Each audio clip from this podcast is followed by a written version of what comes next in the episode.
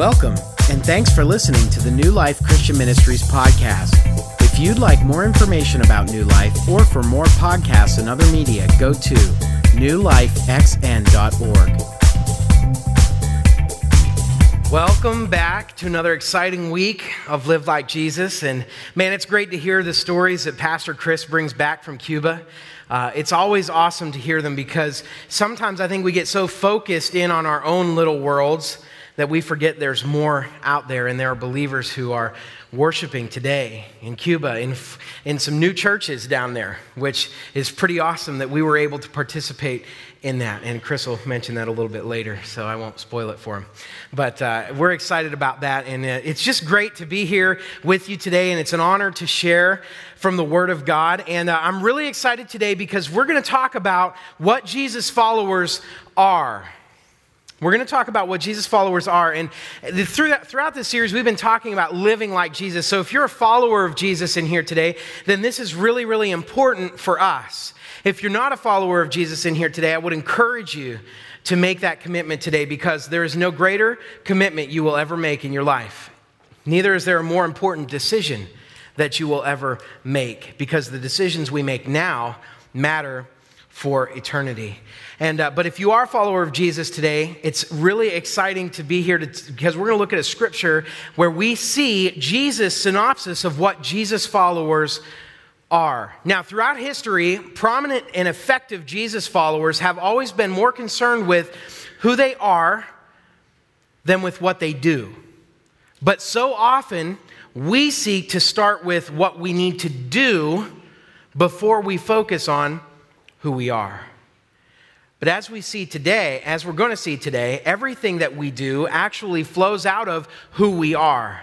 So we need to be focused more on who we are and who we are becoming like rather than what we do. And uh, so this week we're going to focus on what Jesus followers are. Next week we're going to focus on what Jesus followers do. And uh, when we think about that, you know, many of us have asked the question, you know, what is, what is my purpose here? Have you ever asked that question to yourself? You know, why, why am I here? Or, or here's a good one. If you've been a follower of Jesus for any length of time, you've probably asked this question What is God's will for my life? What is God's will for my life? And I found that in Scripture, Scripture is pretty clear God's will for our lives. Love God with our heart, soul, mind, and strength. In other words, with everything that we are, and love others. That's pretty much God's will for all of our lives. The way that we do that is different for each one of us. It's kind of like this if you think about your life representing this little Lego piece, how many of you like Legos? Raise your hands high. All right. I love Legos. I love Legos. In fact, um, I told the story back before Christmas that one of my favorite Christmas gifts was a Lego airplane that I got. It was like 10 pieces. And uh, it, was, it was just spectacular. I loved it. And I went home, played with it for hours and hours and hours. And somebody blessed me with a Lego gift at Christmas this year. And uh, that was pretty awesome. I was really excited about it. And you're going to see it in a minute. But so, this, this piece here, let's say this represents our life. You know, when we look at this piece, we have no idea what it does. We don't know what it stands for. We don't know why it exists. We, we, we just don't know what it is. But when we step back and look at it in a different perspective, and we see it put together with all the other little Lego pieces here, we can see that it's a what? It's an airplane. Okay, it's not a trick question, it's an airplane. All right? You're like, I, I don't know, it's Lego, it could be anything. Which, which is, that's true because it does this. Now, what is it? Super awesome helicopter, right? yeah, military needs one of these puppies. Um, but you see, that piece that I put on here was a piece of the wing. It was a crucial piece because it holds that wing together. And we know that airplanes have one purpose, right? What's their purpose? To fly. Yeah, to transport people or packages from one place or to another through the air. That's the purpose of an airplane. And this piece here holds the wing on so that the airplane can fulfill its purpose. Now, this, this particular set of Legos can be turned into actually seven different things, which is amazing and also frustrating when you're trying to put it together and follow the instructions. But When you are, when it does this, it's a helicopter. When it does this, it's a plane. If you put these back here, it becomes a boat. It, it can do a lot of cool things, but the function remains the same to transport things or people from one place to another. And the function of our life, the purpose of our life remains the same love God with everything we are and love others. But the way that we participate in that is different. So, the important thing that we must do is we have to learn who we are before we can learn what we do. And see, that's the takeaway from this today is that we won't know what to do until we know who we are. We won't know what to do until we know who we are. You see, way back in the beginning, when God created man and woman, he was in perfect relationship with them. In fact, scripture tells us that everything was good. And in that word good, it implies perfect. Everything was good, everything was perfect. And man and woman's relationship was perfect with God. So, can you imagine walking with God in the cool of the day and saying, You know, God, I just got a question. This bubbling up in my heart. You know, I'm wondering, I like music and it, it, I'm kind of good at it. I don't know if they had music back then, but let's just say that they did. They could sing, all right? So, you know, I'm kind of good at singing, and I was just wondering, you know, why, why do I like singing? What, why do I have that gift? And God could say, you know, listen, you have that gift so that you can glorify me, so that you can exalt me and be fulfilled in your relationship with me. And be like, oh, that's cool, right? But we can't do that today. Have you ever tried to, you know, just find God's house on earth? It's not here. We can't just walk into his house and say, hey, hey, God, why did you create me this way? Or why did I do that? We, we can't do that. And the reason we can't do that is because Adam and Eve chose to disobey God and trade the truth about God for a lie. And that lie was that they themselves could be like God. In other words, that they could be God. And so Satan deceived them into disobeying God. God had one rule in this garden he put, where he put them don't eat from the tree in the, of the, don't eat from the fruit of the tree in the middle of the garden. And Satan deceived Adam and Eve into eating the fruit, and they traded that perfect relationship, that any opportunity, go up and ask God what in the world is going on, they traded it for a lie. And when they did that, sin entered the world and it became a part of our nature. And therefore, now between us and God, there is hostility because sin is a discretion or a breaking of divine law. It, we, we broke God's law, and therefore we cannot be in perfect relationship with Him as we were meant to. And last week we talked a lot about that. So if you missed, uh, you want to go a little bit deeper into this, I'd encourage you to go to newlifexn.org and watch that message. But let, just as a short recap, here's what happened sin screwed everything up. Everything was good, created good. We were in perfect relationship with God. Sin screwed everything up. But God, in His amazing and powerful grace, sent his son Jesus here to live the life we couldn't live because God's standard is perfection. He lived the life we couldn't live. He died the death that we should have died. He endured the wrath of God on the cross, which we should have endured. He was buried. Three days later, he was raised back to life again by the power of God, overcoming sin and death forever, and offers us now his life in place of ours, which allows us to become followers of Jesus and to be welcomed into his kingdom and to be adopted as his children. That's pretty amazing. And if you're a follower of Jesus in here today, you know that. And you've grabbed a hold of that and you've trusting in that. But sometimes we still struggle with this. Who am I? And why am I here? And what is my purpose? And you know, the thing that we need to focus on today before we can know what we need to do and even why we're here is to know who we are. And that's what we're going to look at today. So if you have a Bible, I would encourage you to open it up to Matthew chapter 5. We're going to look at verses 1 through 12 together. If you don't have a Bible, but you have your smartphone, I encourage you to open up your favorite Bible app and navigate to Matthew chapter 5, verse 1. And we're going to read this. Uh, it'll be on the screen for you as well. But what we're going to see is our take home point for today, and that's this that the Beatitudes give us Jesus' synopsis of what his followers are. So we're going to see in Jesus' own words what his followers are or are to become. So let's read this together. Here's what it says in Matthew chapter 5, beginning in verse 1. One day, as he saw the crowds gathering, Jesus went up on the mountainside and sat down. His disciples gathered around him, and he began to teach them. God blesses those who are poor and realize their need for him, for, their king, for the kingdom of heaven is theirs. God blesses those who mourn, for they will be comforted. God blesses those who are humble, for they will inherit the whole earth. God blesses those who hunger and thirst for justice, for they will be satisfied. God blesses those who are merciful, for they will be shown mercy. God blesses those whose hearts are pure, for they will see God. God blesses those who work for peace, for they will be called the children of God. God blesses those who are persecuted for doing right, for the kingdom of heaven is theirs.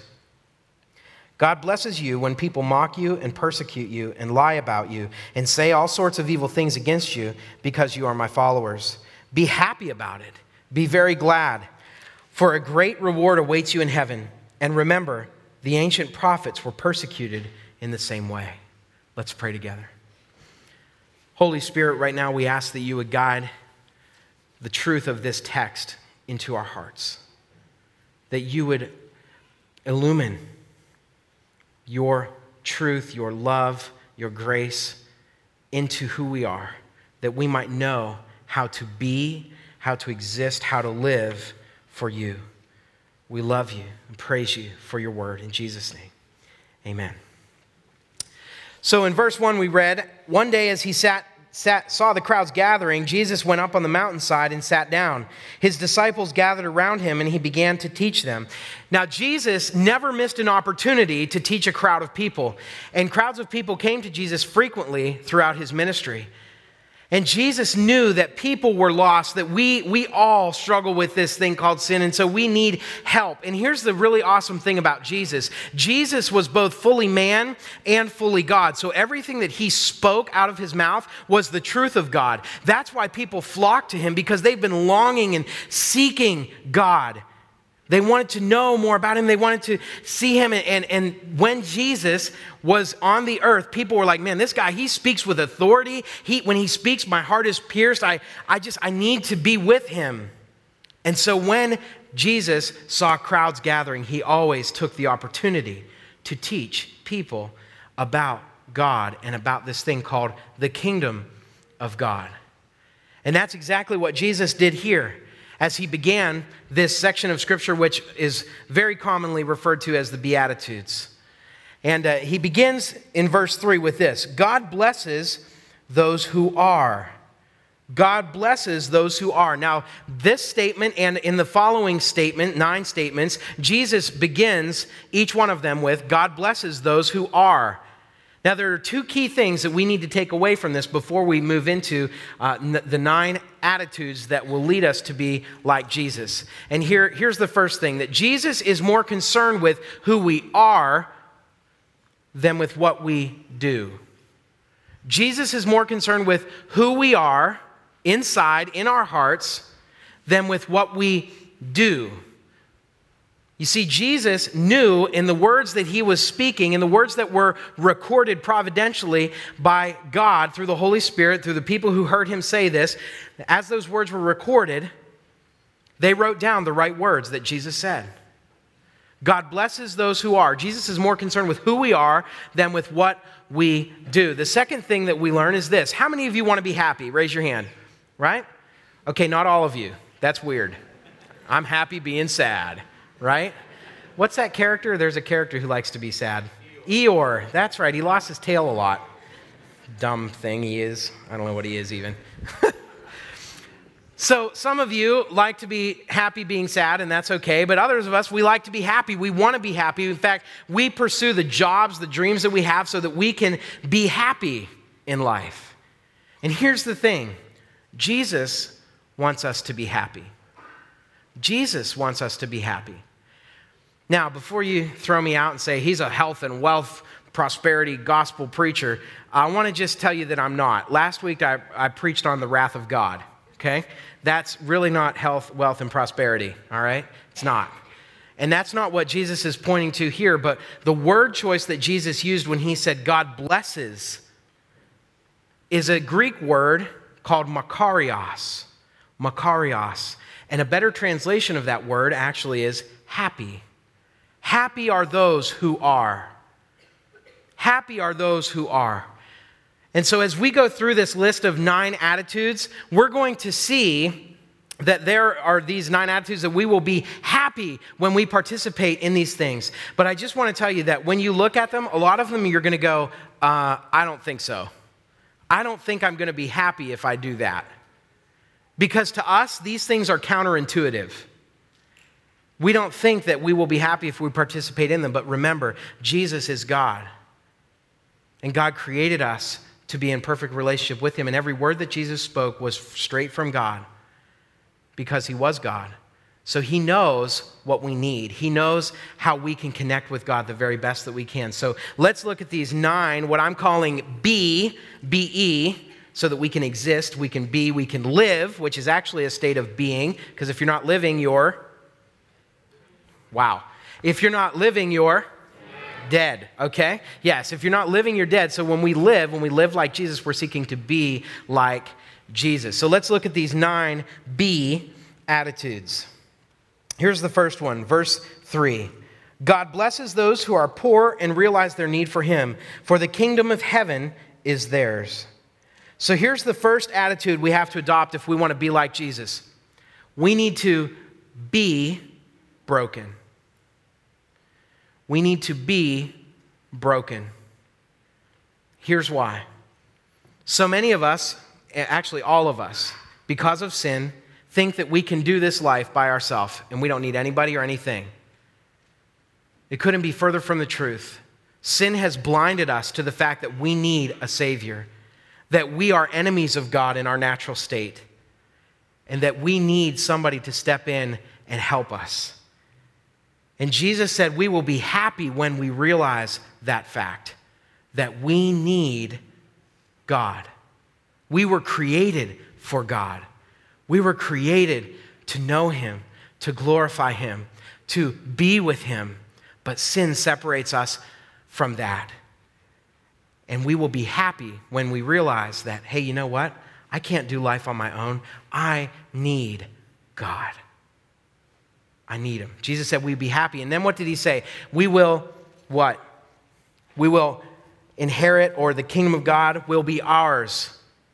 That's what happens when we trust Jesus as our Lord and Savior. Remember, we, we talked about that in the beginning. We talked about it last week that Jesus, when He lived the perfect life we couldn't live and He died the death that we should have died and He rose again, offering us His life, we are then adopted into this thing called the kingdom of God, which means that we receive the kingdom, both now and in the next life. Because this life is not all there is. Pastor Chris talked about that when we were doing communion tonight. This life isn't it, there's a better life next for those of us who trust Jesus as Lord and Savior. And I hope all of us will do that today because the alternative to the next life is not good if you don't know Jesus as your Lord and Savior. And Jesus made that very clear. So, that is the, that's the first be attitude. We need to be broken, realize our need for Jesus. Number two comes from verse four God blesses those who mourn, for they will be comforted. Now, I just want to tell you that this one is the only don't be in this whole nine be attitudes, okay? This is the only don't be. Here it is. Number two, don't be stoic. Don't be stoic. Here's what stoic means in case you're not sure. A stoic person is one who can endure pain or hardship without showing their feeling or complain. Somebody who is able to mask their emotions no matter what's happening to them. Now, listen, guys, this is especially popular for us to hold on to. We don't like when people see us cry. We don't like to show emotion. We like to be a stoic.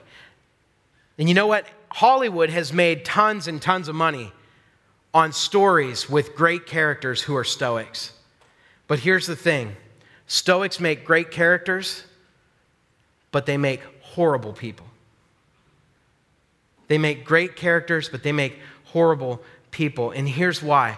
When we begin to act stoic in our life and we have something bad happen to us or something challenging or something hard, and we don't let that emotion affect our hearts, we begin to build a wall around our heart.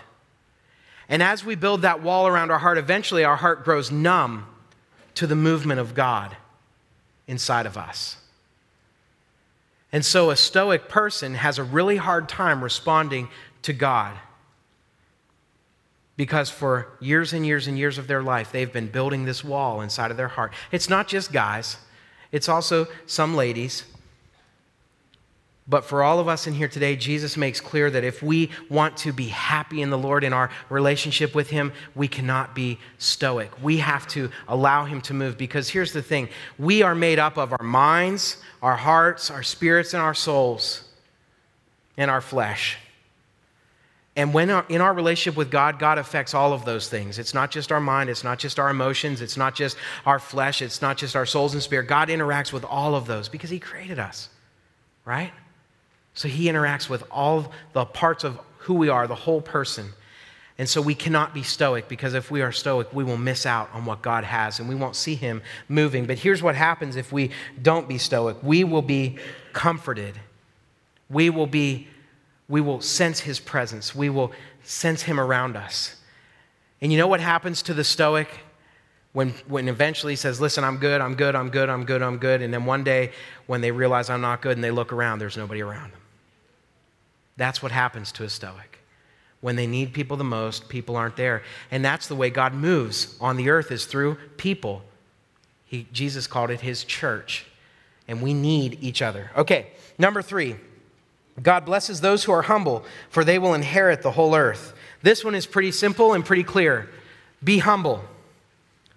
Be humble. I just want to share with you three scriptures from the uh, from one from the Old Testament, two from the New Testament about God and His view of those who are proud or pride in general. Here's what it says: The Lord mocks the mockers, but is gracious to the humble. Proverbs three thirty four. And then from James 4 6, but he gives us even more grace to stand against such evil desires. As the scriptures say, God opposes the proud, but favors the humble. And then again from 1 Peter chapter 5 verse 5. In the same way, you younger men must accept the authority of the elders, and all of you serve each other in humility, for God opposes the proud, but he favors the humble. If we want to be happy in our relationship with God, if we want to be satisfied in our relationship with God, if we want to interact with God the way that we were meant to, pride cannot have any place in that relationship. Pride is what caused the fall. Adam and Eve wanted to be like God. It was prideful. They selfishly desired to be God, and therefore they traded God for a lie. Sin came into the world and wrecked that relationship. So pride cannot be a part of our relationship, and that's why God opposes the proud, but gives grace or favors those who are humble. And then we can have that good relationship with him. And see, here's the promise that Jesus puts with that those who are humble will inherit the earth. They will inherit the earth. And I had a kind of a hard time understanding what that meant. So I went to a very important commentary on the Gospel of Matthew by John Broadus, and here's what John Broadus said about this statement The meek or the humble shall be full citizens in the messianic kingdom like those holding real estate, enjoying all the rights and privileges. So, Jesus, when he was speaking about inheriting the earth, was actually pointing to his fu- the future in our next life. After we die to this life and Jesus calls our name and we are home with him, we will have full rights and privileges, those of us who are humble in his kingdom. That's pretty awesome. That's, that is really amazing. Okay, number four God blesses those who hunger and thirst for justice, for they will be satisfied. Here's number four be passionate. Be passionate. If we want to live like Jesus, then we need to adopt this attitude of being passionate. Well, what does that mean? We talked about it actually last week from Matthew chapter 6. Jesus said, Seek first the kingdom of God and his righteousness and we need to be passionate about that. In everything that we do and everywhere we go, we need to be seeking the kingdom of God. We need to be seeking His righteousness. We need to adopt that as a way of life. The way that we live is living the kingdom, no matter where we are. And then, remember last week we talked about this, and I just put this together in the first service. This was awesome, and God just did this. Holy Spirit, it was amazing, okay? Jesus actually said in the scripture we read last week that if we seek first the kingdom of God and his righteousness, that he will take care of what we need. Okay? That's that's awesome promise. But check this out. I love this. In this verse, what did it say would be the benefit for those who are passionate, those who hunger and thirst for justice or righteousness? It says, they will be what? Satisfied. They will be satisfied. So, those of us who are passionate for the kingdom of God, we adopt that as an attitude in our heart. God will take care of what we need and we will be satisfied. Hmm. That's cool. That's really cool. What an awesome promise. Okay, number five God blesses those who are merciful, for they will be shown mercy. Here's the fifth B attitude. We must adopt this be merciful. Be merciful. God is the most merciful being in the universe. He sent his son into the world to die for us. That is mercy. That is love. That is grace. And God demonstrated that to us through his son Jesus. And when we trust him, we receive his mercy in our lives. Therefore, as followers of Jesus, because our King is merciful, we also must be merciful because we're seeking to live like Jesus, who is our King. We are seeking to live like him. So he was merciful. Therefore, we need to be merciful, even when we don't want to. Even when we want to wring that person's neck, we need to be merciful, just like Jesus was. And here's the promise with that they will be shown mercy for they will be shown mercy. I don't know about you, but I need to be shown mercy. I need to be shown mercy. I need God to show me mercy. Therefore, we must adopt being merciful as an attitude in our life. Verse 9 and number 7. God blesses those who work for peace, for they will be called. Nope. Verse 8, number 6, sorry. God blesses those whose hearts are pure, for they will see God. God blesses those whose hearts are pure, for they will see God. And here it is. This is number six be pure. This is by far the hardest one of all the Beatitudes. And the reason is because it's a heart issue. Being pure starts here in our hearts. Because remember, what we do flows from what we are. Jesus said that. Every evil thing, every evil desire that we have comes from our hearts. It doesn't come just because of our actions. It comes from within inside of us. So we, if we want to live like Jesus, need to be pure. I just want to read you some desires of our hearts. These are the natural desires of our hearts, the way they are in their natural state. Here it is lust, anger, jealousy, pride, greed, envy, and deception. Have any of you ever participated in those? You don't have to raise your hand. Okay? Yeah, we all have at one point or another. That's because that's our heart's natural state. Our heart is sick. God never designed us to have those desires in our hearts. And so when Jesus says, be pure, what he means is begin to follow patterns in your life that will rid yourself of those attitudes, those desires in your heart. Pastor Chris talked about that two weeks ago when he was talking about temptation. How do we win the war over temptation? What Jesus did was quote scripture. Jesus hid the word of God in his heart that he might not sin against God. We need to do the same thing. And that's the best way, by far, to rid our hearts of these evil desires. And here's the, the promise for they will see God. Now, some of you know this because you've experienced this where you have rid yourself of one of these desires, and all of a sudden, God just becomes so real to you. You see him moving all around. You, you see him in somebody else. You see him, his hand at work in a situation. You see him. And that's what happens when we seek to live pure lives. We notice the presence of God everywhere. So we need to seek to be pure if we want to live like Jesus. Okay, number seven, verse nine. God blesses those who work for peace, for they will be called the children of God. So here's the next B attitude we need to adopt if we want to live like Jesus. We need to be peaceful. Be peaceful. Jesus was the greatest peacemaker that ever lived. And as his followers, we need to follow suit. Jesus was the greatest peacemaker because he came in and endured the hostility, the wrath, the anger, the judgment of God for us. And he brought peace between us and God. so that those of us who trust Jesus as our Lord and Savior, we receive and enter into this new relationship where we are at peace with God. If you are wondering today, man, I feel like I'm fighting with God, I'm fighting with God, I would just ask you have you believed on Jesus? Have you accepted Him as your Lord and Savior? Because He brings peace into that relationship. That's what Jesus did. And as His followers, we also need to be peacemakers in our dealings and to seek peace with every opportunity that God gives us. So that's what we need to do. That's the, the next attitude that we need to adopt. verse 10 God blesses those who are persecuted for doing right, for the kingdom of heaven is theirs. Next, we need to pursue integrity. In other words, we need to be true. We need to be true. If we say we're followers of Jesus, then we need to follow through on that. If we if we say we're going to do this in the name of God, then we need to follow through in that. We need to be true to what we say. We need to, if we're going to talk the talk, we need to walk the walk. And you know what? What will happen when we do that? People will start to get irritated with us because the world hates Christians. The world hated Jesus because Satan is the ruler of this world and Satan hates God. And so the only way Satan can get at God is by hurting his children.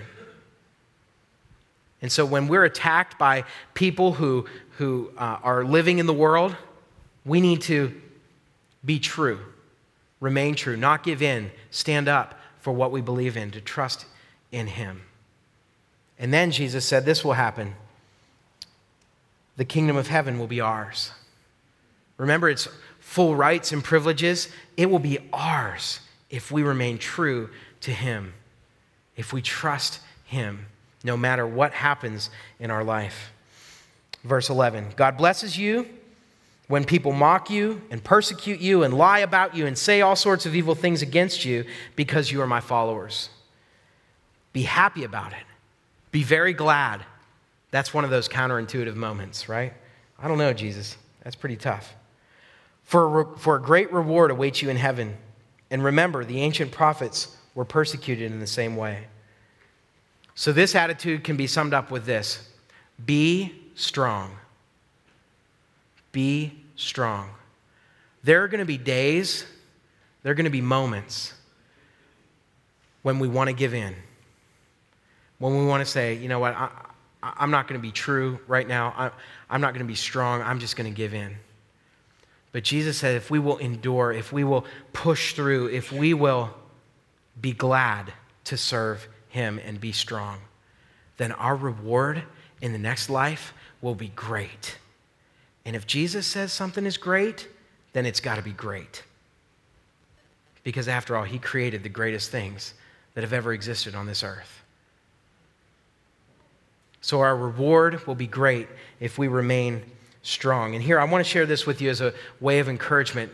Look what the, the uh, Apostle John wrote in 1 John chapter 4, verse 4. You have already won a victory over those people because the Spirit who lives in you is greater than the Spirit who is in the world. The Spirit who lives in us is greater than the spirit who is in the world because Jesus overcame sin and death and he offers us now his life and we give he's given us his spirit. And now that spirit lives in us that means that when we are persecuted we can bank on the fact that, uh, that the spirit we have inside of us is stronger than the spirit that is inside anybody who belongs to the world. That's amazing. That's an awesome promise for God. So, wherever you go today or wherever you go this week, be strong knowing that he who is in you is greater than he who is in the world. Because he is. And he died. Jesus died so that we could have him inside of us as well. So I know that's a lot of being statements. I know it's a lot of hard things to process and think about. Man, I, if I've got to make that who I am, I don't know if I can do that. And I totally understand. So here's my challenge for all of us this week. Instead of doing all nine of those, let's pick one that God has brought to our hearts today and say, I'm going to do that. I'm going to, I'm going to seek to be whatever it is God is seeking you to be. Maybe it's be strong. Maybe uh, it's be humble. Maybe it's for the first time to be broken. Whatever it is, I just want to encourage you to live into that state of being. Because the rewards that God gives us, the blessings that He gives us, are so much better than what we'll experience if we don't pursue Jesus and if we don't pursue living like Him in this way. Now, imagine if all of us do that. If all of us say, hey, you know what, I'm going to live into one thing this week, man, the world will change. And that's exciting because God is concerned about the world. He's concerned about Cuba. He's concerned about China. He's concerned about the Ukrainians right now. He's concerned about Russia. He's concerned about the United Kingdom. He's concerned about people all over the world. He's not just concerned with Americans. He loves people everywhere. He created everybody so that we might know him and be in relationship with him, and so that we can know who we are and in turn know then what we need to do. So here's the commitment for this week I will be a follower of Jesus first this week, letting his spirit shape me and make me more like him. As we go out of here and we do that this week, God will shape us through his spirit into who we need to be, which is like his son Jesus. And then next week, we'll talk about some practical things that we can do. Let's pray. Heavenly Father, thank you so much for your love. Thank you for your word. Thank you, God, that you had Matthew strategically placed where you did, that he was able to pen these words, this account of what Jesus told us. We praise you. We thank you. We ask, God, that you would lead us and guide us as we leave this place to be like your son, Jesus. We love you and praise you today in Jesus' name. Amen.